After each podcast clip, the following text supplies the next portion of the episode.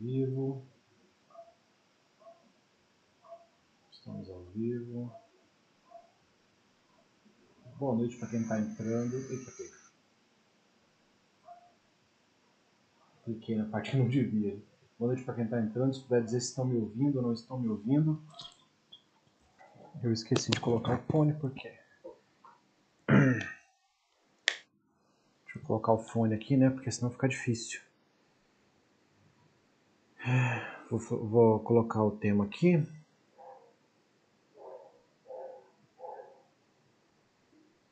Criminal. Deixa eu fixar. Eu coloquei o fone, continuam me ouvindo? Estão me ouvindo bem? Quem estiver assistindo pelo YouTube, se puder dizer também se está conseguindo me ouvir, agradeço. Para a gente poder começar. Ah. Beleza. Muito obrigado, obrigado pelas confirmações, obrigado a todo mundo que está aqui. Antes de começar, parabéns para nós. Hoje, dia 2 de dezembro, é o dia do advogado criminalista. Se você está aqui, é porque, no mínimo, você tem a intenção de se tornar um advogado criminalista. Eu respondi isso para algumas pessoas hoje. Não interessa a OAB, não interessa o papelzinho lá, a carteirinha ou a carteira da OAB. Interessa o teu espírito, aquilo que você entende que é necessário, aquilo que você está disposto ou disposta a fazer em busca de justiça. Então, se você está na faculdade ou se você já é advogado, não me importa. Parabéns pelo nosso dia, parabéns por você ser ou querer ser um advogado criminalista, tá? Hoje, o nosso tema ele foi definido como sempre, é, tirando semana passada, que eu acabei definindo, mas normalmente toda a sexta-feira eu abro uma caixinha de perguntas onde eu respondo perguntas sobre advocacia aqui no meu perfil do Instagram, Marlon Ricardo Criminalista. E é, na segunda-feira, normalmente, eu abro uma outra caixinha de perguntas, onde eu peço sugestões de temas. Essas sugestões de temas elas são colocadas em votação e após a votação nós definimos o tema dessa live que eu estou fazendo já faz aí um bom tempo, todas as quartas às 20 horas, horário de Brasília, tá bom? Então, se você quiser me dar uma ajuda, é muito fácil. É só você clicar nesse coraçãozinho que tem aí do lado, porque eu já entendi que quando tem muito coraçãozinho, isso aqui ela vai crescendo gradualmente. Então, agradeço desde já, desde já a presença de todos vocês. O nosso tema será flagrante criminal, tá? É um tema extremamente importante e muito necessário, principalmente para quem está começando. Quem nunca pisou numa delegacia ou já pisou numa delegacia e não fazia a menor ideia do que tinha que fazer eu não tenho como fazer qualquer contagem de quantas vezes eu tive que ir na delegacia, de quantas vezes eu tive que atender o flagrante criminal, de quantas vezes eu tive que acordar de madrugada para poder ir na delegacia, chegar na delegacia às duas da manhã e sair de lá às oito, nove horas da manhã e ainda por cima ir direto para o escritório. Então é muito natural, principalmente quando você está começando, isso eu digo porque a tendência é que, de acordo com o que você vai evoluindo na advocacia, de acordo com que você vai galgando mais, é, mais pilares, mais, mais degraus na advocacia, você acaba parando de trabalhar um pouco com a questão do flagrante, trabalhando um pouco mais com a questão de operações, e flagrante acontece de madrugada, operação acontece às 7 horas da manhã. Tá? Mas não deixa de ser um flagrante também em muitas situações, então vale para isso também. Tem algumas peculiaridades, mas vale para isso também. Então nós vamos conversar sobre flagrante criminal, tá? Para começar, onde começa o flagrante criminal? Onde começa a atuação do advogado no flagrante criminal. É no momento que toca o seu telefone. Então a primeira coisa que eu tenho para te dizer é: o teu telefone, ele fica no modo noturno durante a noite?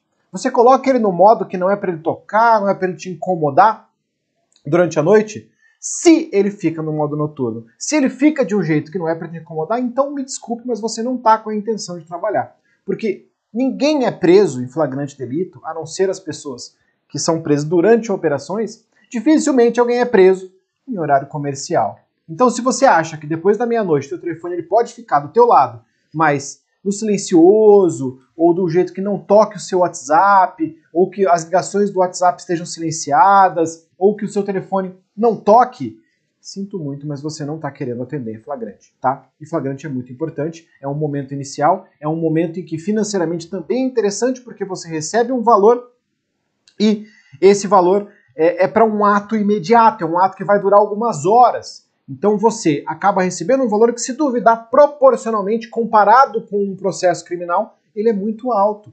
Porque às vezes você vai cobrar um valor de um flagrante que vai ser, sei lá, um décimo do que você vai cobrar no processo.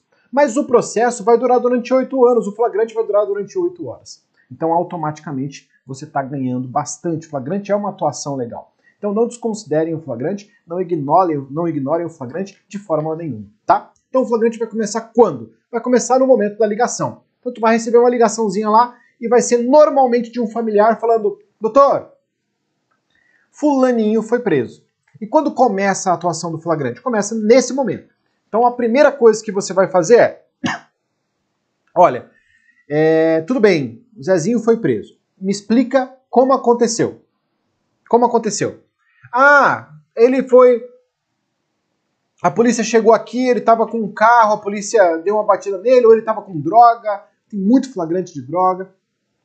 E aí, o que, que você vai fazer na próxima situação? Você vai tentar extrair o máximo de informações que você puder a respeito de como aconteceu aquela prisão. Por quê? Porque em algumas situações você vai até o local do flagrante, se aquela prisão estiver acontecendo, em outras situações você vai até a delegacia. Nós vamos começar com a situação que você vai até o local do flagrante. Então, se você der sorte, por que sorte? Porque normalmente, quando te ligam, eles vão lembrar de chamar um advogado já num momento posterior em que a pessoa já está dentro do camburão sendo levada.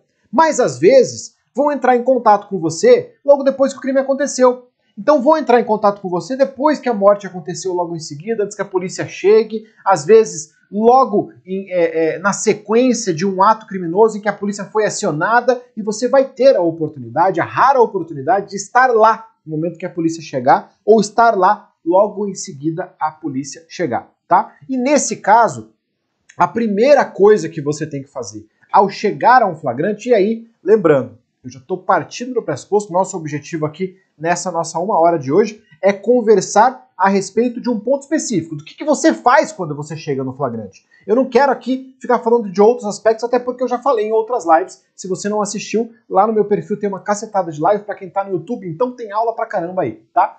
Mas eu já estou presumindo que você já acionou a sua maquininha de cartão, já está com ela acionada. Já estou presumindo que você já tem o seu Pix para que você possa receber os valores. Já estou presumindo que você já cobrou e você já sabe que você tem que chegar lá e receber. Ou você recebe antes, ou você chega lá e imediatamente você recebe, você não deixa para depois quando se trata de flagrante criminal. Isso eu estou presumindo, tá?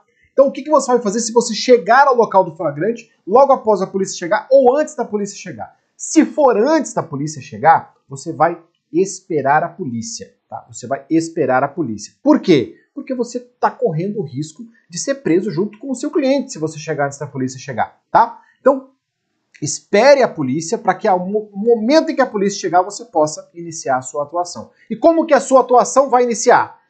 Com a gravação. Então, o que eu digo sempre, eu não falo isso de hoje, eu já falo isso há mais de dois anos, que é desde, na verdade, três anos, desde 2017, quando eu iniciei esse Instagram aqui você tem a obrigação de ter um meio de gravação. Qualquer que seja esse meio de gravação. Eu já falei, eu uso principalmente o meu Apple, Apple Watch. Pode ser qualquer smartwatch, que eu uso o Apple Watch porque ele é mais fácil. Em dois botãozinhos eu estou gravando. Mas e aí? Tem câmera espiã, tem botãozinho espião. Você vai pagar 70 pira num desse no AliExpress, vai chegar para você em 30 dias em casa e você tem que estar com algo útil para a gravação. Tem N possibilidades de você fazer isso. Então, primeira coisa, você tem que estar com aquilo gravando, tá?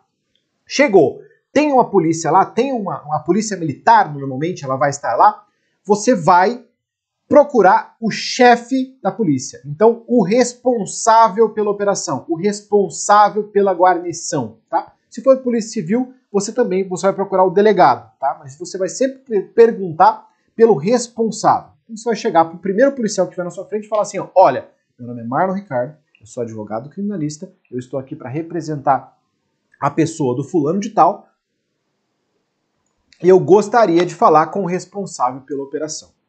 Sempre vai ter um responsável, no mínimo um graduado, tá? Não vai ter só soldado, não vai ter, pode ter até um cabo às vezes, tem um cabo de responsável pela operação, mas é muito raro, mas normalmente vai ser um graduado, um sargento, um subtenente ou um oficial. Então você vai falar diretamente com essa pessoa. Se se aquele policial que você entrou em contato, e aí você tem que entender que você não está ali para atrapalhar, você está ali para ajudar o seu cliente. Então, aquele responsável ele pode ter um, uma situação meio truculenta e você tem que ter um certo nível de compreensão de que estamos em um momento de flagrante delito e que a sua presença ali não é bem vista pela polícia, tá? Então não é porque você não é bem visto pela polícia que a pessoa que está ali não quer que você esteja que você não vai fazer o seu trabalho. E é por isso, exatamente, que você vai pedir para falar com o chefe. Você vai pedir para falar com o comandante. Então você vai falar com o comandante. Quando você chegar para o comandante, você vai dizer o seguinte: você vai dizer, olha, meu nome é Marlon Ricardo, eu sou advogado criminalista e eu estou aqui para acompanhar o flagrante delito porque eu sou advogado do fulano de tal. Então eu gostaria de saber é, qual é a situação dele nesse momento que, o que o policial vai te falar? Olha, ele foi preso, ele cometeu um crime, eu não sei o quê, ou não te interessa, eles vão falar um monte de coisa. Se o policial, esse policial, tá? Se esse policial ele for extremamente truculento, a alternativa que eu te dou é a seguinte. E aí, você tem que entender que para você fazer uma situação dessa, você tem que estar tá com uma extrema segurança. Essa segurança é fundamental. Você tem que agir com segurança. Se você age com insegurança, eles sentem o cheiro da sua insegurança. Eles sentem o cheiro. Não falam que cachorro, quando sente cheiro de medo, te ataca?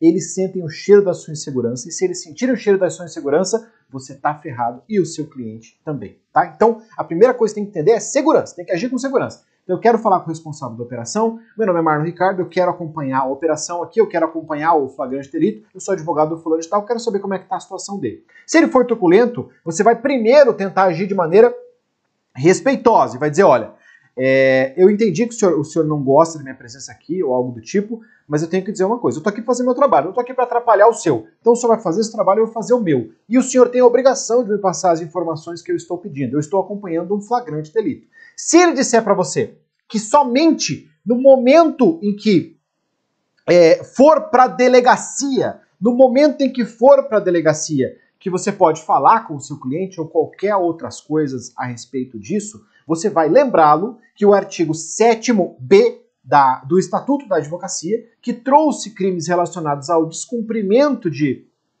prerrogativas do advogado, traz, inclusive, que o descumprimento da prerrogativa prevista no inciso 2 do artigo 7 do Estatuto da OAB, que fala sobre a comunicação reservada com o seu cliente, é crime com pena de três meses a um ano. Claro que é uma pena pífia, mas o policial apesar de saber que é uma pena pífia, ele sabe muito bem do problema administrativo que isso pode dar para ele.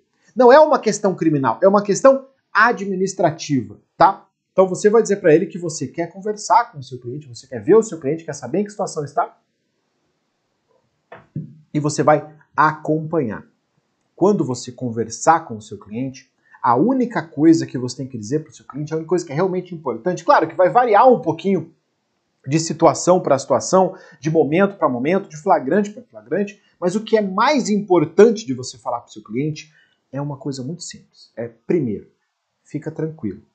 Fica tranquilo, eu estou aqui para te defender, eu fui contratado pela sua família e eu vou fazer o melhor possível para te defender, tá bom? Então, o meu pensamento é pensar na sua defesa. Nesse momento, daqui a pouquinho, o senhor vai ser levado até a delegacia e eu, assim que possível, estarei na delegacia. Se for um caso em que tenha uma perícia ou algo do tipo ali no local ainda, ele vai ser levado para a delegacia e você não vai para a delegacia.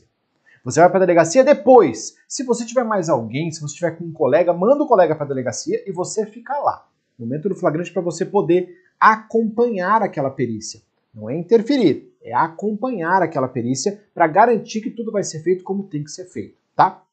O seu foco ali não é garantir que ele não apanhe, garantir que ele não seja maltratado, não é isso. O seu foco como advogado criminal naquele momento é tentar pensar no processo que vai começar lá na frente, na liberdade que você vai ter que entrar depois. Então, quando você pensa nisso, você não pode estar com a cabeça firmada no que o cliente quer. Você tem que estar com a cabeça firmada no que o cliente precisa. Então, você tem que explicar para ele. Falar, olha, o senhor vai para a delegacia, tá? Eu vou chegar à delegacia assim que possível. O senhor não se preocupe, eu estou com o senhor e eu vou lhe defender, mas nesse momento eu preciso conversar com as pessoas para já levantar provas que eu posso usar a seu favor daqui a pouquinho. Então eu vou conversar com as pessoas ou vou acompanhar a perícia que vai ser realizada para que, conversando com as pessoas, eu possa saber efetivamente o que aconteceu. Lembrando, você vai conversar com as pessoas gravando. Gravando. Você não precisa anotar o nome dela, você não precisa anotar o CPF dela, você vai perguntar isso. Fala, qual é o seu nome? Ah, o seu nome é fulano de tal. O senhor é o quê? O senhor é vizinho? Ah, eu sou vizinho aqui do lado. Ótimo. Por que, que é ótimo? Porque você já gravou isso depois. Quando você for ouvir essa gravação, aí você anota bonitinho o nome. Até porque aquela pessoa, ela pode ter falado uma coisa para você e isso está gravado, e depois ela ser colocada como testemunha ministerial, ser ouvida em delegacia e falar outra coisa. E você já tem como contraditá-la, já tem como contradizer aquilo que ela está dizendo, porque você conversou com ela antes. Então, assim como quando a polícia chega, vai um policial lá para fazer o atendimento, um policial prender um cara, um policial para cuidar da viatura. E normalmente vai um policial para sondar na vizinhança, você tem que sondar na vizinhança. Então você vai conversar com as pessoas ali, saber o que aconteceu. Então, como que aconteceu isso aqui? Você viu quem fez? Como é que é seu nome? Ah, o meu nome, pegar o nome aqui da última pessoa que está aparecendo para mim. Ah, o meu nome é Elza. Ah, dona Elza, então, é a senhora vizinha daqui? Não, estou só passando por aqui. Pô, sério, que legal. Então, qual é o seu nome completo, dona Elza? Ela vai falar Elza Maria, não sei do que. Eu estou perguntando para a senhora porque eu quero saber o que a senhora viu. A senhora viu alguma coisa aqui? Ah, eu fiquei sabendo que aconteceu alguma coisa aqui. Ponto. Esse fiquei sabendo, lá no processo depois, ou lá no inquérito, ele pode mudar para eu vi. E aí você vai contestar com a sua gravação e vai dizer, olha, como assim ela viu se ela disse que ela ficou sabendo? A pessoa vai dizer, não, eu não vi quem foi. E lá no processo vai dizer que viu. E você já tem essa prova porque você sondou. Mas é claro que você vai fazer isso de maneira rápida, tá? Você tranquilizou o seu cliente, você disse ao seu cliente que você tá com ele, você disse ao seu cliente que você vai acompanhar o flagrante, vai acompanhar na delegacia e você disse para o seu cliente também que ele não pode falar com ninguém antes de você chegar. Antes de você chegar. Não caia, fala para o cliente, não cai na história de que a pessoa vai te ajudar, de que é uma conversa informal, de que aquilo não vai servir contra você. Não cai nessa história. A única pessoa que quer te ajudar sou eu. Lá na delegacia, a única pessoa que quer te ajudar sou eu. Ou seja, eu falo o que você tem que fazer para te ajudar. As outras pessoas não podem falar nada. A gravação, sem a pessoa saber, é plenamente legal desde que você seja um dos interlocutores. Só fazer um adendo aqui, vou pedir a gentileza para se vocês forem mandar perguntas aqui, para quem está acompanhando pelo Instagram, quiser mandar alguma pergunta, manda pela caixinha de perguntas, porque aí no final eu respondo, tá? Mas a gravação é plenamente lista. A gravação é lista quando feita por um dos interlocutores. O que você não pode é interceptar a conversa de um terceiro. Mas se você estiver na conversa, você pode gravar à vontade, tá? Então você vai dizer para o cliente que é, ele não pode falar com ninguém, porque acontece demais do cara chegar lá na delegacia e ele conversar com o policial. O policial às vezes puxa um assunto com o cara, conversa, ele fala alguma coisa pro policial e o policial depois no depoimento dele vai dizer que informalmente, em uma conversa informal, o fulano falou A, B, C, D e E, tá? Então, Fale para o seu cliente para ele não falar com ninguém enquanto você não estiver lá. Para ele não conversar com os policiais sobre o crime. Tá? Ele pode conversar sobre o jogo de futebol, ele pode conversar sobre a lua, pode conversar se está chovendo, mas ele não fala sobre o crime com os policiais, nem com o delegado, nem com ninguém. Qualquer pessoa que pergunte sobre o crime para ele, tem que responder. Eu só vou falar sobre isso quando o meu advogado chegar. Meu advogado já está a caminho, ele já sabe que eu estou aqui, ele está me acompanhando desde o flagrante, e quando ele chegar, eu vou falar a respeito disso, tá? Não esqueça, lá no flagrante você está lá conversando com as pessoas, gravando tudo, produzindo prova, tirando foto. Tira uma foto da frente do lugar.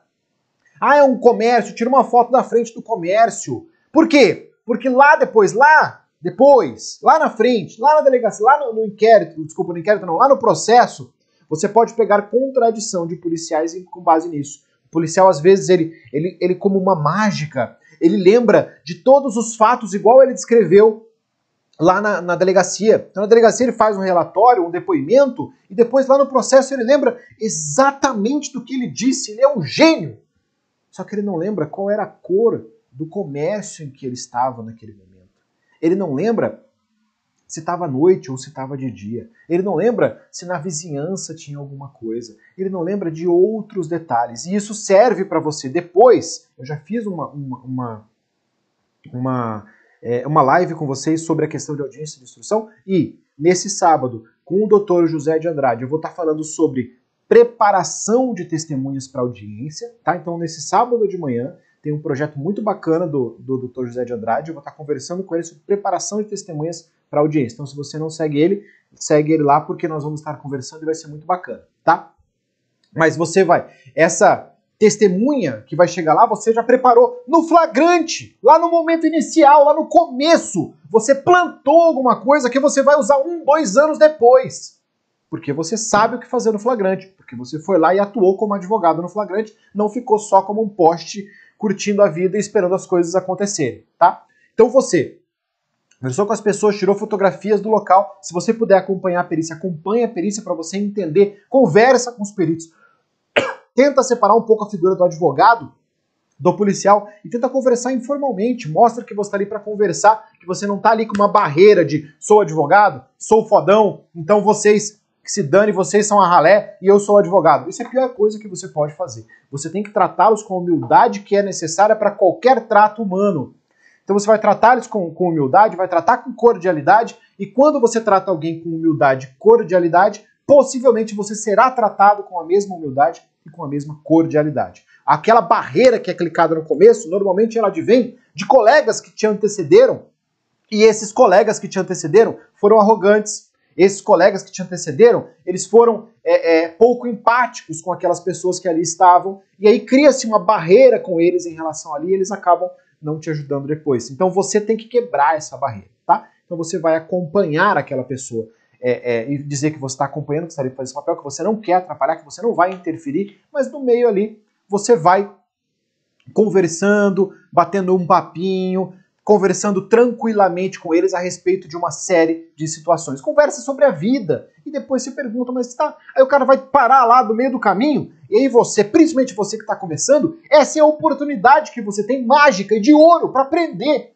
Para aprender como funciona uma perícia, para aprender como funciona uma investigação. Por quê? Porque o perito tá lá e ele vai parar em frente a um vaso e vai tirar uma fotografia. E você vai virar, virar perito e falar: Mas por que, que você tirou fotografia? Peço desculpa, mas eu, eu tô começando e eu queria saber por que, que você tirou essa fotografia. Aí o perito vai dizer, normalmente, não estou falando que é 100%, pessoal, eu não estou dando uma fórmula mágica, eu não estou dizendo que todos os peritos vão te tratar dessa maneira. Eu estou dizendo que a maioria deles vai chegar para você e falar assim: não, aqui, cara, é, mais se você é, se demonstra humilde, se demonstra uma pessoa querendo aprender, se demonstra uma pessoa que quer aprender com aquela outra pessoa, portanto, você se coloca numa posição abaixo dela e não acima, você tende a conseguir um melhor resultado com ela. Então esse melhor resultado era, eu falo, não, aqui nesse, nesse, nesse momento, eu, eu, esse negócio aqui ele está arrastado, então tem essa marca. Significa que esse vaso ele foi mexido, e pode ser, que, pode ser que tenha sido mexido aqui. Falo, puxa, puxa, obrigado, muito obrigado pela informação. Você já está gravando na sua memória isso aqui e no seu gravador, porque isso vai ser útil para você no futuro. Você vai acompanhar a perícia, vai tentar produzir as provas que você tiver ali e depois você vai vazar para a delegacia. Não se preocupe, quando o advogado chega no momento do flagrante, dificilmente o seu cliente ele vai apanhar e ele vai ser extremamente maltratado pelos policiais, tá? O policial bate, e aí é uma regra geral, infelizmente, tá? Não estou falando que são todos os policiais, são 100% dos policiais, infelizmente tem uma grande quantidade, mas não são todos. Tem policial que é muito bom e que sabe a lei que tem que cumprir, sabe os limites que ele pode chegar. Mas tem policial que não sabe. Só que esse policial que não sabe, normalmente, lembrando, normalmente, toda regra tem exceção. Tem policial imbecil que bate na, na mulher que está que tá algemada, como nós tivemos há poucos dias atrás, um vídeo que vazou aqui em Mato Grosso do Sul, inclusive. Tem um policial que ele vai lá e ele bate uma pessoa algemada porque ele fica com raiva, ele se descontrola, ele acha que ele está numa posição superior, de autoridade, e aquela, aquela estrelinha no ombro pesa muito, pesa demais. Eu lembro que quando eu fui, quando eu fui militar, a gente tinha um ditado e dizia: quer conhecer alguém, coloca uma estrela no ombro dela. Então, quando você dá poder para alguém, essa pessoa ela pode se mostrar uma pessoa muito boa ou ela pode se revelar uma pessoa que não tinha se mostrado ainda. Então, infelizmente, esse poder, essa autoridade, transforma algumas pessoas em policiais ruins. E esses policiais ruins, eles também têm medo de se ferrar, tá? Então, esses policiais ruins, eles são ruins normalmente com pessoas que não vão arrebentar com a vida dele. Então, se você tem, tá lá como advogado e você se impôs como advogado, principalmente se você fez tudo que eu falei, conversou com o primeiro policial que você viu, foi conversar com o comandante, aquele cara já vai falar: opa, esse advogado essa advogada aqui não é um idiota. Então, se eu bater nesse cara, eu vou ó, me ferrar. e você está gravando. Se você está gravando, ó, se você está gravando vídeo, você gravou o seu cliente. Você gravou o seu cliente entrando na viatura. Você gravou o seu cliente entrando na viatura, colocando os pezinhos ali dentro. Se você gravou isso, você já tem uma certa tranquilidade, porque se eles fizerem qualquer coisa com o seu cliente, você tem a prova do antes. Não tem como ele ter caído de moto no dia anterior, como acontece em alguns é, é, laudos que a gente vê por aí. Se você gravou ele entrando na viatura inteira ele chegou na delegacia com o olho roxo, tá? Então, mas isso dificilmente vai acontecer. Quando você coloca um advogado na jogada, automaticamente as coisas ficam muito tranquilas, tá? Muito tranquilas. Pessoal, no final eu conto algumas, algumas confusões que eu já arrumei com policiais. Algumas. É, é, é, você, quando coloca um advogado na jogada, o policial ele tem medo, porque ele. Cara, é, é, é, o policial, o policial ruim, que é o policial que vai bater, que vai ameaçar, que vai torturar, que vai fazer todo aquele regaço, ele normalmente é o policial mais covarde que tem. E por ser mais covarde, ele vai fazer isso com quem não pode ferrar com a vida dele. Esse é o ponto. É dessa base que você tem que partir, tá? Às vezes, exceções acontecem para os dois lados, mas esse policial normalmente é um covarde. Então esteja lá, se firme, mostre que você está lá e você, aquele seu cliente, ele vai direto para a delegacia, tá? É... Antes de entrar na delegacia, então, deixa eu contar é, dois causos aqui dois casos que já aconteceram, e como já aconteceram faz muito tempo, os policiais provavelmente não vão estar assistindo esse vídeo nem depois, nem antes, tá? primeiro deles, acho que eu já até contei aqui, eu sou um cara muito pentelho, né? Então eu fui contratado por uma pessoa em relação a. É, acabou de acontecer o flagrante, a pessoa falou assim: ó, é, os carros que vieram pegar eram duas blazers pretas, tá? Eu falei qual que era a cor da roupa que os policiais estavam usando. Aí a mulher falou assim: eu não deu para ver direito. Eu falei, mas era aquela roupa azul que você vê policial na rua toda hora? Não, não era. Parecia uma coisa mais camuflada. Na minha cabeça eu já presumi: opa, essa é a galera. Na época, aqui em Campo Grande, nós não tínhamos ainda o BOP, tampouco o choque. Eram tudo o mesmo quartel. Né? Então o mesmo quartel ficava lá, fica perto do Parque dos Poderes. Eu já sabia que tinha Segicói a época. Eu não sabia que tinha sido eles, provavelmente tinham sido tinham prendido. Então eu fui contratado, fui direto para a delegacia. Cheguei na delegacia, nem sinal da criança. Então o que, que eu fiz? Fui direto para o quartel, bati na porta do quartel e falei: Olha, meu nome é Marlon, sou advogado do fulano de tal, ele foi preso por vocês há momentos anteriores, então eu queria que você passasse um rádio para a viatura e dissesse que eu estou na delegacia, estou esperando. O que, que o cara fala para você normalmente? Fala: Não, doutor, eu não tenho como fazer. Qual que é a viatura? Senhora anotou a placa da viatura? Você sabe me dizer, eu não tenho como ter contato, eles estão em operação. Provavelmente eles devem estar chegando na delegacia, inclusive, doutor. Eu já fiz isso, pessoal, em pelo menos quatro oportunidades.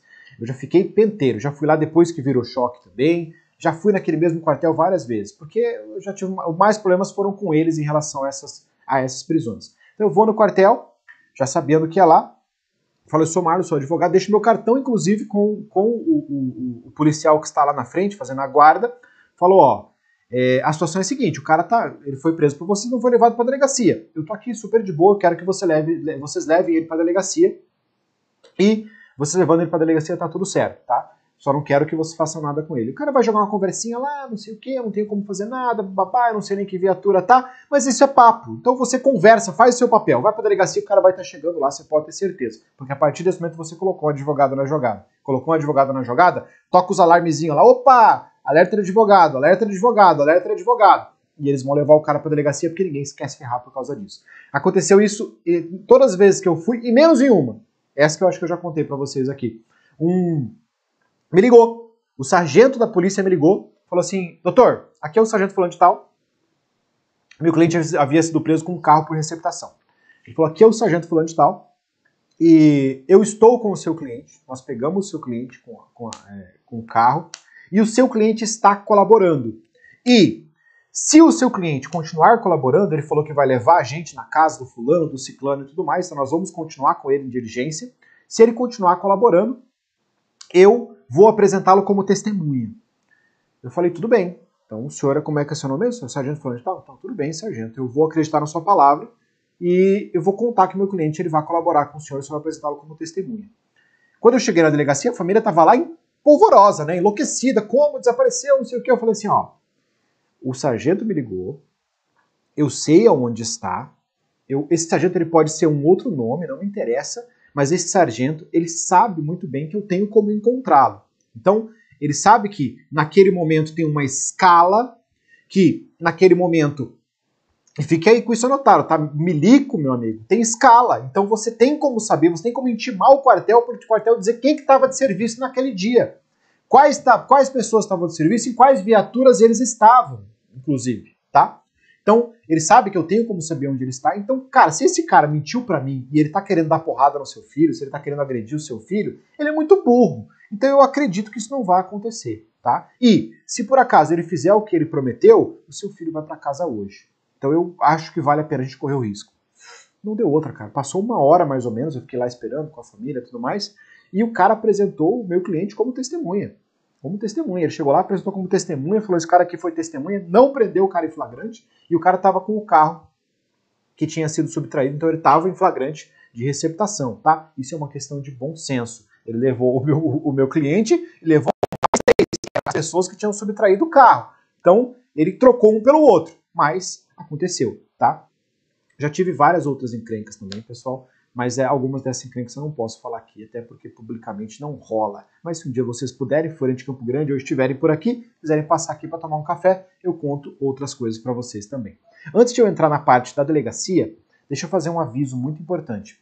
Na semana que vem, pessoal, na semana que vem, do dia 7 ao dia 13, eu vou fazer a Jornada Criminalista de Sucesso. Vai ser um evento gratuito onde nós vamos conversar a respeito de vários mecanismos que vocês podem ter, que eu adquiri durante esses 10 anos de profissão, para vocês conseguirem mais clientes, tá? Então vai ser esse o objetivo da jornada, eu quero passar a experiência de 10 anos para vocês e mostrar para vocês. Eu não vou só passar para vocês essa experiência. Eu vou nessa jornada você vai ver que aquelas dicas que eu estou dando funcionam de verdade. Eu vou provar para vocês que elas funcionam, tá? Então na semana que vem nós vamos ter essa jornada. O link logo logo vai estar na bio, mas pode ter certeza, acompanha por aqui que eu faço um story dizendo, ó, o link está aqui e você pode se inscrever na jornada, tá bom? A jornada do dia 7 ao dia 13 já marca na agenda de vocês aí. Continuando.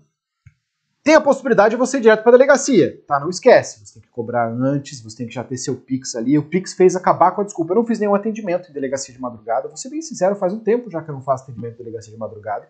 Acho que, como eu disse, chega chega um certo momento da carreira que eu acabo atuando mais de manhã cedo, quando estoura alguma operação, alguma coisa do tipo, e eu tenho que estar lá numa busca e apreensão, numa, numa prisão que está sendo feita no meu cliente, uma operação de alguma coisa. Mas é, às vezes acontece, né? a gente tem que atender de madrugada. Mas já faz um tempo. Então eu não, vi, não fui ainda depois do Pix. Mas o Pix, acredito que ele acabou com uma desculpa que eu sempre ouvia. Falei, pô, mas não tem como, o banco tá fechado, não sei do que, não sei de onde, não tenho o que fazer. Então, ó, eu tinha a maquininha de cartão, tenho a maquininha de cartão, mas acho que o Pix pode ser uma solução bacana para vocês, tá? Uma solução bacana para vocês. Continuando, às vezes você vai ser chamado para você estar na delegacia e você vai até a delegacia. Chegou na delegacia, a primeira coisa que você vai verificar é se o cliente já está lá, tá? Então você vai procurar o primeiro agente de polícia que você encontrar.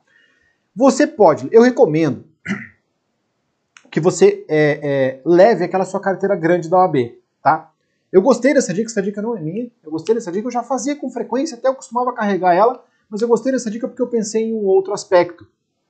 Ela traz um pouco mais de presença, tá? Essa dica que me deu foi o Fabiano. E essa dica, ela dá um pouco mais de presença. Então você leva sua carteira grande da OAB. Se você não puder levar, leva pequena mesmo. Isso não vai ser a diferença de você conseguir ou não. Mas o ponto é, para você conseguir ser bem tratado ou bem tratada na delegacia, você precisa se impor de início. Uma coisa você tem que entender: às vezes você vai ter uma animosidade inicial. É extremamente comum que você tenha uma animosidade inicial. Não esqueça, você chegou na delegacia gravando, como você estava gravando se você estivesse lá no flagrante, a delegacia estava gravando também. Às vezes você vai ter uma animosidade inicial. Principalmente porque é um momento de tensão, a polícia que está lá, o policial que está lá, às vezes está atendendo um monte de gente, está com um monte de problema, ele não está querendo te atender. Não está ali, não, você não é a, a pessoa que ele queria ver naquele dia. Então, naturalmente, pode haver uma animosidade. O que importa para você, e uma dica que eu dou para vocês aí há três anos, quando eu comecei esse Instagram, conheça os seus limites e conheça os limites da autoridade que ali está. Então, você sabendo o seu limite e o limite dele, sabe até onde você pode chegar e você sabe até onde ele pode chegar. Esse é um ponto muito importante. Então, muito cuidado com uma coisa. Esses tempos atrás, um, um, um, não era um aluno, uma pessoa que estava conversando comigo pelo Instagram, me contou uma história dizendo que ele foi à delegacia e é, durante uma discussão com o policial, ele disse: Eu estou gravando. Não faça isso, tá? Não faça isso, é um grande erro. Não diga que você está gravando. A partir do momento que você pode gravar, que a gravação é lícita quando é feita por um dos interlocutores, você não pode chegar para o policial e dizer: Olha, eu estou gravando, olha aqui, eu estou gravando. Porque você, primeiro, vai criar um problema, vai criar uma animosidade, você pode sofrer alguma violência daquele policial, inclusive, porque o policial ele percebeu que ele fez cagada, ele percebeu. Olha, eu falando palavrão, não consigo passar uma live inteira sem falar palavrão, né? Já peço desculpa por antecipação. O policial percebeu que ele fez besteira, percebeu que foi pego, e é que nem aluno, tá? Eu sou professor universitário há muitos anos. Você chega no aluno, o aluno tá colando, ele normalmente ele não fica bravo com ele mesmo porque ele tá colando, ele fica bravo com você porque você pegou ele. E o policial é a mesma coisa. Às vezes, você é, falou para ele que tá gravando, você pode gravar áudio ou vídeo, doutor. Se puder gravar o vídeo, melhor. Mas se não puder, grave pelo menos o áudio. Ele percebeu que está gravando, percebeu que ele foi pego, ele vai tentar agir de forma que ele se salve dessa situação que ele foi pego. Tentar tomar o seu gravador, tomar de você de alguma forma, te prender, fazer algum rebu. Então não fala para ele. Porque você não precisa falar. Aquilo é uma prova para você. Você não precisa nem usar se você não quiser. Então não fale para ele que você está gravando, mesmo que seja um argumento que você considere forte naquele momento. Até porque, se você chegar falando que está gravando, se você falar que está gravando, normalmente aquela situação que é um abuso e que vai acabar gerando uma coisa muito boa para você no futuro, você vai perder. Perder ou porque eles vão tomar de você, ou porque eles vão parar. Porque aí você ligou o modo, opa, estou sendo vigiado, tá? E aquele negócio é muito claro. Você é o que você faz quando não tem ninguém olhando. Então, eles acham que não tem ninguém olhando, que eles estão montando em cima de você, eles vão vai ter os abusos. Quando você colocar a gravação na jogada, pode ser que os abusos parem, tá? Então, tome cuidado, porque você pode se ferrar bastante se você falar apenas grave, apenas grave, tá? Então você vai gravar tudo, vai pedir ali, vai falar para ele, ó, oh, meu nome é Marlon, sou advogado, é, o meu cliente foi preso, ele foi trazido para a delegacia aqui, e eu é, gostaria de, primeiro, conversar com o delegado e depois conversar com o meu cliente. Opa, por quê? Por que você vai conversar com o delegado primeiro, antes de conversar com o cliente? Você tem que deixar claro para o delegado, e você está gravando, sempre lembrando, você está gravando, você tem que deixar claro para o delegado que eu falar para vocês o tempo todo que eu gravo, gravo, gravo, que vocês têm que gravar, já era um problema para mim. Porque eu sou um advogado que eu já sou relativamente conhecido na minha cidade, tá? E você pode gravar o que você quiser, eh, Dr. Frank. Pode gravar qualquer tipo de caso, tá? se você, como você vai usar essa gravação é que é o ponto que vai, vai separar se é um, um, caso de violência doméstica, por exemplo, ou de estupro que tem segredo de justiça ou não. Você não pode só cuspir essa gravação, mas você tem que ter a gravação para você. Eu falo para vocês o tempo todo que eu gravo, e agora quando eu chego na delegacia e vou falar com o delegado, o delegado já vira para mim e fala: Eu sei que você está gravando. Eu sei que você está gravando. Eu sei que você grava. Então acaba que eu acaba que eu, eu tenho que entregar isso para ajudar vocês e, e eu o bom é que não acontecem esses abusos porque eles sabem que eu estou gravando e também porque hoje em dia dificilmente tem, tem cara de pau de abusar para cima de mim. Mas vamos lá. Continuando, você vai falar para ele, eu queria conversar com o delegado depois com o cliente. Por que, que você vai conversar com o delegado? Porque primeiro, você vai perguntar para o delegado por que, que seu cliente está ali. Lembra que eu estou falando de uma outra situação. Nós encerramos a situação do flagrante, atendimento lá no flagrante, foi lá, viu o lugar, Agora eu estou falando da situação do flagrante que você já foi chamado na delegacia, tá? Então chegou lá, estava na delegacia já. Nessa situação, você vai perguntar para o delegado por que, que seu cliente está preso. Você já teve uma informação prévia, porque você da mesma forma arrancou todas as informações que você podia da família, teve uma informação prévia, e você vai perguntar para o delegado por que, que seu cliente está ali. Ele vai passar alguma informação para você, ele pode estar com boa vontade ou não. Importante, de novo, que você trate ele com você trate ele com respeito, que você trate ele com empatia, você trate ele com humildade e que você sempre tente se colocar em uma conversa em que você quer alguma coisa de um terceiro, você tem que tentar se colocar numa posição de menor que o terceiro, tá? Aprenda isso para a vida. Se você quer algo de alguém, coloque-se numa situação abaixo dele. É um ditado muito antigo. Ninguém ajuda o rei, tá? Se ele acha que você está numa posição muito maior que ele, ele não vai te ajudar. Se você se colocar numa posição de aprendizado, se colocar numa posição de humildade, você pode conseguir uma ajuda de verdade, tá? Às vezes acontece, às vezes acontece, tá? Eu tive um caso essa semana. Essa semana eu fiz um atendimento que o delegado ajudou.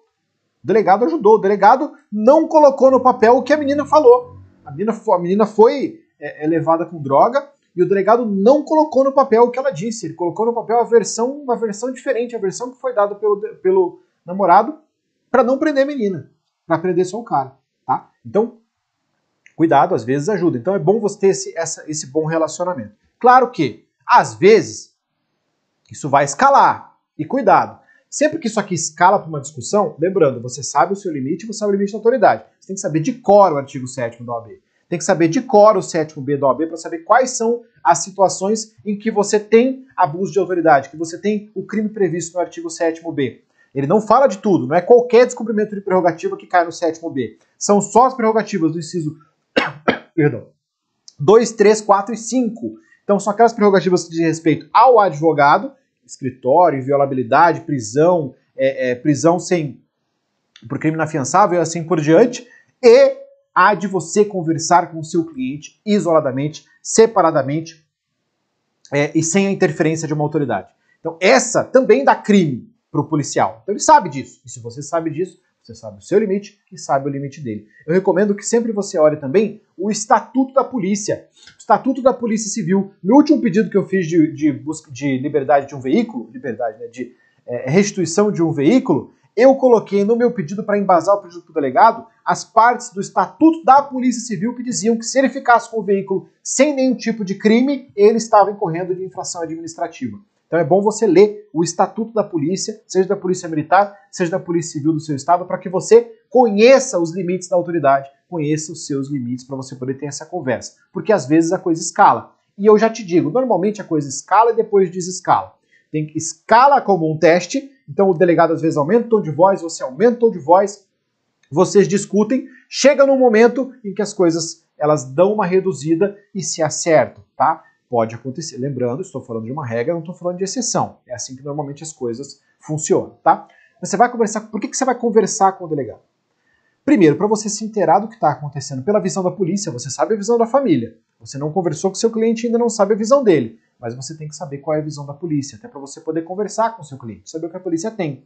Lembre-se, o delegado não está lá para te ajudar. O delegado não está lá para falar para você tudo o que você quer ouvir. Então ele pode falar algumas coisas. Se ele for um delegado mais de boa, ele vai conversar com você normalmente, senão ele vai dar duas, três informações ali e pode te dar, inclusive, informação errada. Então sempre parta do pressuposto que o delegado não está lá para te ajudar. O delegado está lá para você, para você fazer o seu papel em cima dele.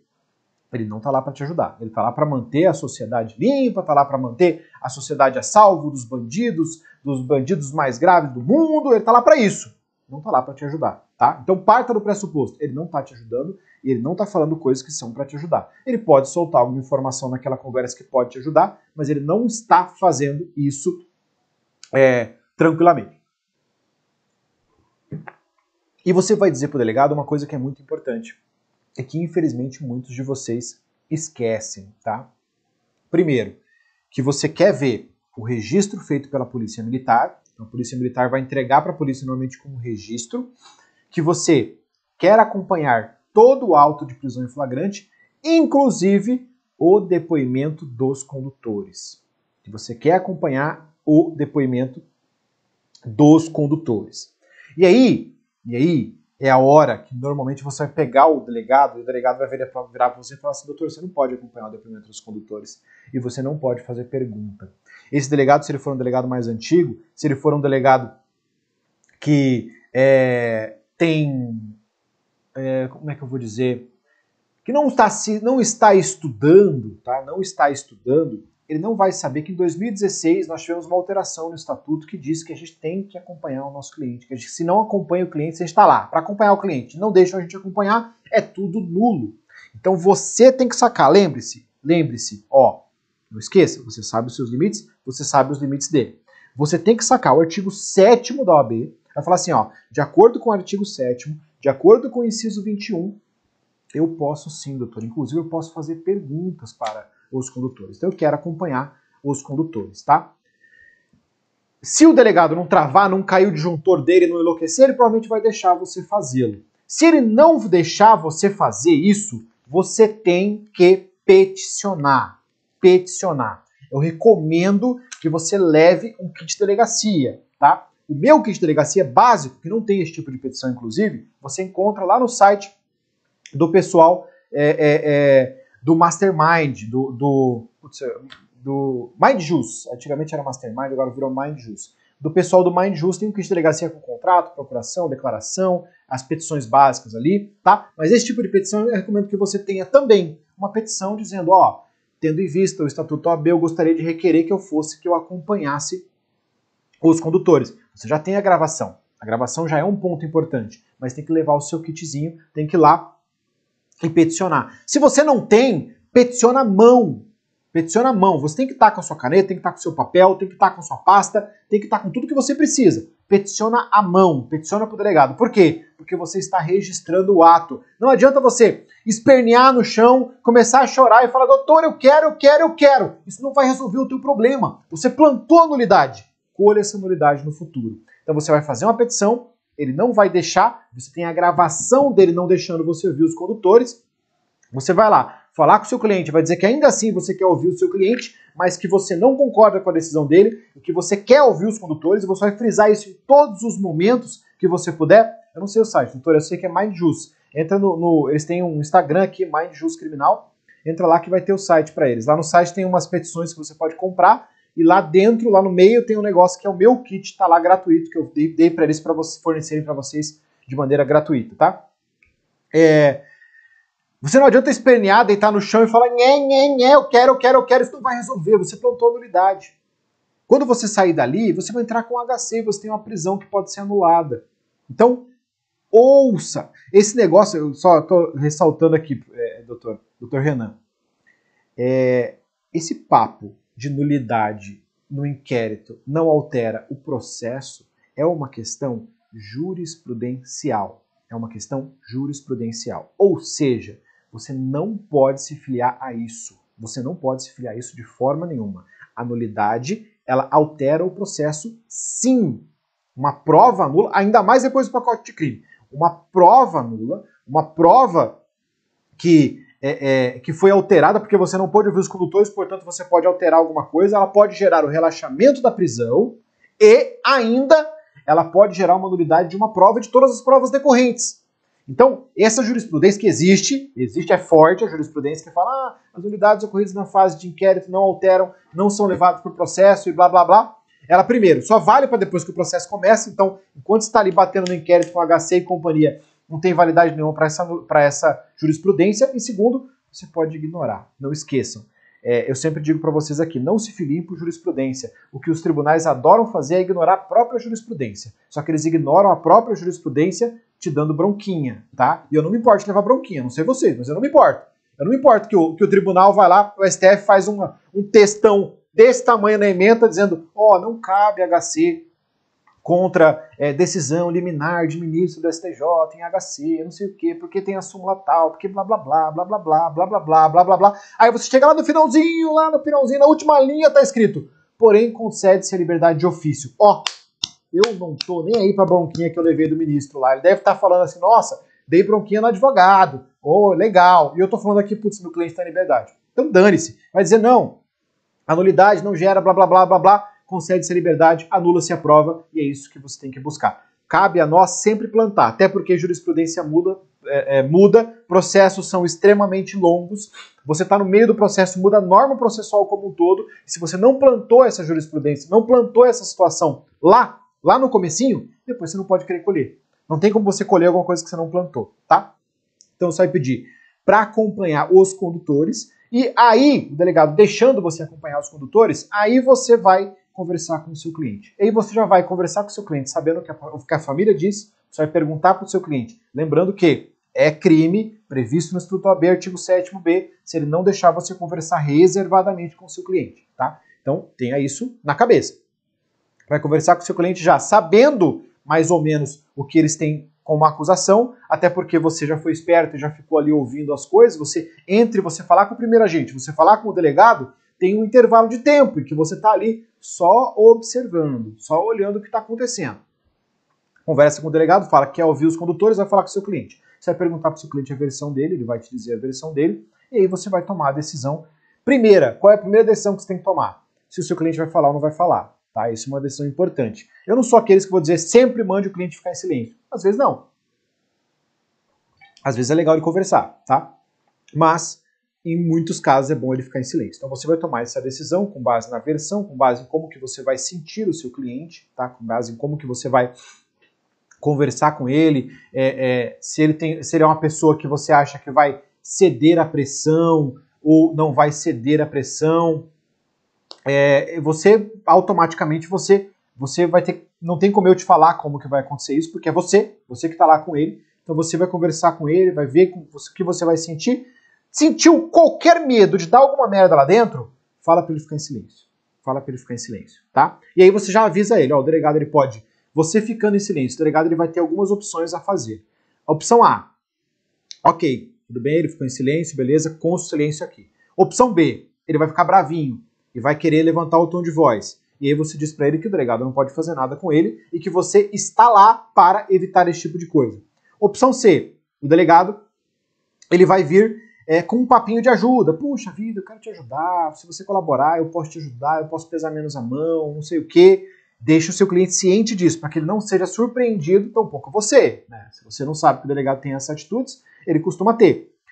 E ele pode, inclusive, vou dizer uma coisa que o delegado já falou para o meu cliente, falar para o meu cliente o seguinte: olha, o, o seu advogado já falou para você que se você não conversar comigo, se você não conversar, se você não, não falar nada no interrogatório, você vai ficar preso até o juiz te interrogar no processo? Já ouvi isso de delegado, delegada da Polícia Federal, inclusive, em um caso que eu atuei lá em 2010, tá? Então, cuidado, o delegado pode falar essa série de coisas e você tem que dizer para o seu cliente: olha, o delegado não está lá para te ajudar. Quem está aqui para te ajudar sou eu. Não leve em consideração o que ele fala. Seja em relação às ameaças, seja em relação ao que o cara quer te ajudar. Isso se você definiu que ele vai ficar em silêncio. Se você definiu, não, ele não vai ficar em silêncio, você também tem que tomar uma outra decisão. E essa decisão é, você vai acompanhar o interrogatório ou você não vai acompanhar o interrogatório, tá? Você normalmente já acompanhou, você, no momento do interrogatório, você já acompanhou a oitiva dos, dos é, dos policiais, dos condutores, tá? Que já foi autorizado pelo delegado, já fez as perguntas que você queria para você plantar, e as perguntas são importantes, por exemplo, qual era a sua posição na viatura? Você era o motorista? Você era o responsável por cuidar? Você era o responsável por entrar lá dentro? Você era o responsável por conversar com as pessoas? Qual era a sua função lá? Porque lá no processo você pode usar isso depois, tá? Essa é uma pergunta muito importante que você tem que perguntar para o policial. Porque lá no processo todos eles, se você está lá no depoimento, você evita que nós tenhamos dois ou três depoimentos de condutores idênticos, com pequenas alterações que eles só assinam. Você está lá para você pegar as contradições deles e você pode construir contradições entre eles, o que é a parte mais importante. Por isso que é fundamental que você esteja, porque você vai forçar eles a serem efetivamente ouvidos, não vai ser só um que vai ser ouvido e os outros vão só assinar, e você vai poder pegar contradições entre eles e saber informações como qual era a posição que eles ocupavam naquela viatura. Porque o cara que tem, tem que ter um responsável por cuidar da viatura. Não tem como o cara é, é ele todo mundo descer da viatura e ir lá para dentro. A viatura tem arma, a viatura tem rádio, a viatura tem um monte de coisa. Então fica alguém responsável por cuidar da viatura. E esse cara que está responsável por cuidar da viatura, ele não pode lá depois falar o que ele viu lá dentro, porque ele não foi lá para dentro. Então, se você já frisou isso no momento, do interroga no momento do, da oitiva dos condutores, você já tem um ganchinho colocado para o futuro. Tudo aqui na delegacia é plantação. Você está plantando para você colher no processo, tá? Essa é outra decisão que você tem que tomar se você vai acompanhar o seu cliente ou não. Por quê? Porque se o advogado está com o cliente no momento da oitiva e o delegado, ele surge com alguma coisa, se o cliente fala alguma besteira, seja porque ele caiu na conversa do delegado que o delegado ia ajudar ou algo do tipo, você dificilmente vai conseguir mudar isso no processo. Por quê? Porque o motivo de você conseguir refazer provas e tudo mais é porque na delegacia não existe contraditório para defesa. Então, se foi fornecido contraditório para defesa, você não tem como chegar lá no processo e falar, não, ele foi ameaçado, ele foi não sei o quê, ele estava com medo. Por quê? Porque você estava do lado. Então você convalida o ato. Ou seja, só esteja do lado do seu cliente se você sentir que efetivamente ele não vai falar besteira. Porque você vai conversar com ele, vai dizer a versão que ele vai ter que falar para o delegado, e se você sentir que esse delegado ele vai apertar ele, ele vai falar alguma besteira, no momento em que você vai prepará-lo, vai dizer o que ele tem que dizer e vai dizer, olha, eu não vou estar com você no interrogatório, tá? Já vai deixar ele preparado, falar o delegado pode agir assim, se você falar alguma coisa, ele pode querer te ameaçar, ele pode dizer que vai te ajudar. Você vai deixar isso bem preparadinho para eles. Porém, você vai falar, não vou ficar com você, porque se você falar alguma besteira, apesar de que, ó, como eu já disse no começo, se você sentiu algum problema, você, é melhor que você mande ele ficar em silêncio. Então, se você está achando que ele vai falar alguma besteira, é melhor ele ficar em silêncio, tá? Do que ele falar alguma besteira. Mas se você optar por que ele fale e você está com medo do delegado falar alguma coisa, eu vou te dar um exemplo. Cliente quando mente para você. Eu tive um cliente que eu fui atendê-lo no, no, no, flagrante, no moitiva, né? Logo depois que ele foi preso, foi preso em Campo Grande, levado para outra cidade. Cheguei lá para fazer o interrogatório, tinha um, era um processo grande, um processo de operação, então tinha um, uma cacetada, milhares de páginas de interceptação telefônica, transcrita à época, não era colocada a gravação dos processos, era processo físico. E meu cliente mentiu para mim, ele disse para mim que não tinha, que ele estava parado, que ele não estava fazendo mais aquilo há mais de dois anos, tá? E como eu sabia mais ou menos o tempo da operação, a gente foi para lá e negou. E quando ele começou a negar, o delegado chegou e falou assim: então pera um pouquinho, doutor. Aí ele veio, puxou um computador e falou assim: essa gravação que foi feita duas semanas atrás, é, feita do seu telefone, era o senhor? Aí ponto, ferrou. Né? Ferrou porque surgiu uma coisa nova que eu não estava sabendo porque o cliente me omitiu e o cliente ficou em, lá, deu, deu tilt. Como eu já não era, não sou, não, já, já aconteceu coisas parecidas comigo em outras oportunidades, então como que eu reagi? Falei, doutor, então a partir de agora meu cliente vai ficar em silêncio, tá?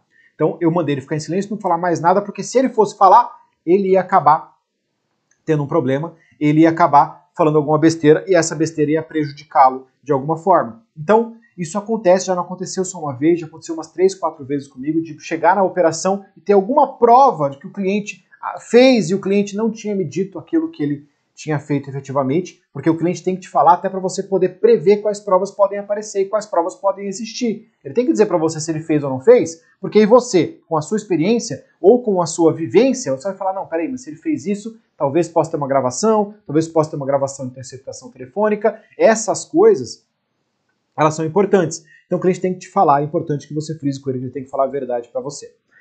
Se você sentir que o cliente vai falar alguma besteira, peça para ele ficar em silêncio. Se por acaso você é, insistiu que ele fale, não esteja do lado dele. Vai embora. Ah, mas doutor, o delegado vai ficar bravo. Dane-se que o delegado vai ficar bravo. Você vai falar inventar uma desculpa, sei lá, porque está com dor de barriga, alguma coisa. Fala assim, oh, doutor, eu não vou poder acompanhar o interrogatório, eu tô indo, eu tô indo, eu tô indo embora. Ou você vai sair de fininho e, vai falar pro cliente, ó, oh, meu, meu advogado falou que ele teve que fazer um, resolver um problema e que ele não vai acompanhar o interrogatório. O delegado vai ficar puto da cara, vai ficar puto. Por quê? Porque você não está lá para convalidar aquele ato. Então ele pode até apertar o cara, mas ele já está flagrando que lá na frente você vai é, de, tentar deixar alguma brecha para tentar anular aquele ato de alguma forma, mudar aquela versão que foi dada. Então, tome esse cuidado. Só esteja com o seu cliente se tiver certeza de que ele vai dizer exatamente o que você disse para ele dizer, tá? E você tem que ter um bom domínio de tudo que aconteceu para que você esteja com o seu cliente, tá? Senão, não entre com ele e, na maioria dos casos, opte por fazê-lo ficar em silêncio. Não creia que esse silêncio vai prejudicá-lo é muito melhor ele ter um pouco de prejuízo ali, porque ele não vai dar a versão dele, então você não vai poder ter aquele argumento de que ele está colaborando, de que ele falou tudo para pedir uma liberdade, mas ele não haver o risco de surgir uma nova prova, surgir alguma coisa. Lembrando que estamos, estamos falando de flagrante. A situação ela está extremamente incipiente no flagrante. Pode surgir mais mil coisas depois do flagrante e você formular alguma coisa ali no flagrante é o erro que a polícia comete. A polícia cria uma versão, coloca essa versão no papel no flagrante e muitas vezes essa versão, quando combatida, quando colocada em, em, em, contato com as provas, ela acaba não, não se mantendo, simplesmente porque eles imaginaram uma coisa e não foi aquilo que aconteceu. Então toma muito cuidado com relação a isso. É, tente não fazer, não cometer o mesmo erro que a polícia comete. Deixe o cara ficar em silêncio. Na maioria dos casos, vai ser melhor para vocês. Deixa eu ver uma pergunta aqui que mandaram. É... Primeiro, se eu tenho câmera escondida, eu tenho várias, eu não tenho uma. Eu tenho trocentas câmeras escondidas, eu não tenho nenhuma mão aqui agora. Eu tenho caneta espiã, tenho botão espião, tenho gravador que é, que é um, um chaveiro de carro, tenho o meu, meu, meu Apple Watch que aí é só para gravar áudio, né? Que eu ligo o áudio para gravar. Eu tenho, eu costumo comprar. Eu, tô, eu procurando aqui o meu celular, eu estou fazendo a live no celular. Eu costumo comprar terno, e aí mulheres, infelizmente, talvez não tenham essa mesma facilidade que nós temos. Eu costumo comprar terno sempre experimentando, ó. Deixa eu minha caneta daqui. Ó, onde que fica quando eu coloco meu celular? Essa é a capa do meu celular. Olha o que, que fica para fora na capa. Então meu celular tá ali no meu bolso, como quem não quer nada, mas ele tá gravando. Os meus ternos eu faço sempre esse teste, coloco isso aqui para gravar também e deixo sempre gravando. Tem policial que flagra, tá? mas é, você tem que tentar com os meios que você tiver. Tem mais uma pergunta aqui também. Se eu já tive algum problema com o próprio cliente. Aconteceu uma coisa com o cliente uma vez. É... Deixa eu fechar aqui. É, doutor, é, o material gratuito está lá no, no site do, do MindJust, tá? E quanto a relação à caneta, para, eu compro da China, eu não tive problema ainda com nenhuma, mas já tive duas. Né? Uma quebrou, tive que comprar outra faz pouco tempo. Mas como é da China, é complicado, né? Não tem uma caneta dessa já uma marca legal. O negócio é chegar, testar e usar. É, se eu tiver problema com o próprio cliente, vou dizer uma coisa que aconteceu comigo com um cliente que é importante, que pode ser útil para vocês. Eu fui atender um cliente numa cidade do interior, e aí é, é, um, grande amigo meu, que foi meu sócio, o Rodrigo, que está assistindo aqui, acho que ele estava comigo lá, e nós estávamos atendendo o cliente, nós fomos conversar com o cliente, e o cliente ele ficou durante quase meia hora conversando conosco, até que chegou um momento em que ele acreditou que a gente realmente era advogado dele e que ele falou que a partir daquele momento ele ia dizer a verdade, porque até ali ele estava achando que eu era um policial disfarçado. Então, cuidado, cliente, às vezes ele pode achar que você é um policial e que você está ali para arrancar alguma informação dele. Então é importante que quando você, como você não teve contato com o cliente, que quando você converse com a família do cliente antes, você pegue alguma informação possa te passar e que somente a família possa te passar. Então pega alguma coisa, conversa com a mulher dele, conversa alguma coisa para que você possa falar para o seu cliente, tá? E fica essa dica para vocês, vai ser a última dica que eu vou dar para vocês aqui.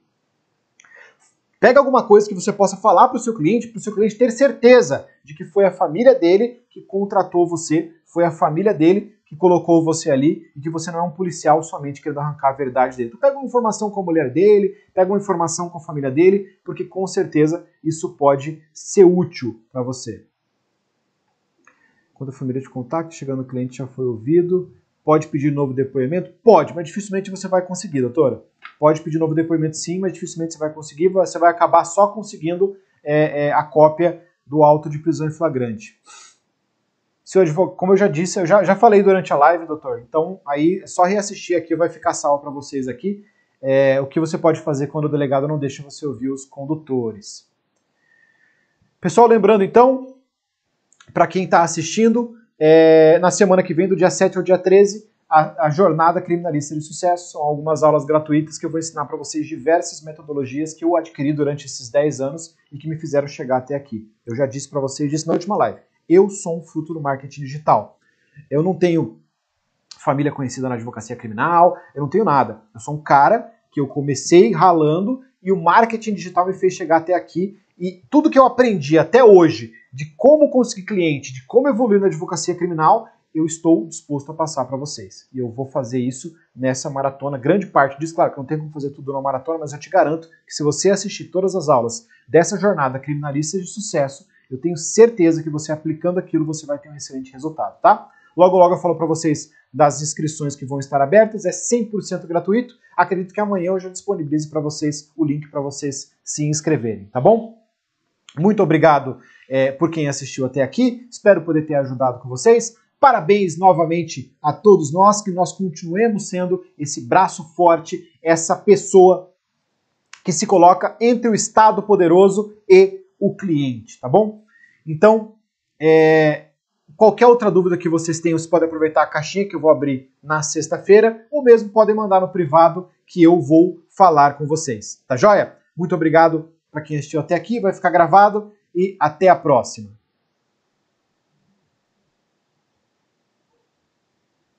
Assim que eu lembrar como é que eu fecho, como é que eu paro essa gravação, né? Porque eu sou, eu não aprendi ainda. Encerrando Encerrando.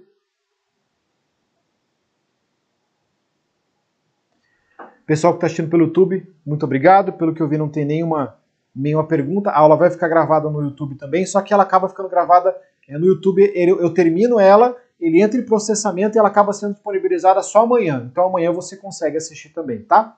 Obrigado por quem assistiu até aqui. E quarta-feira que vem, às 8 horas, horário de Brasília, tem de novo.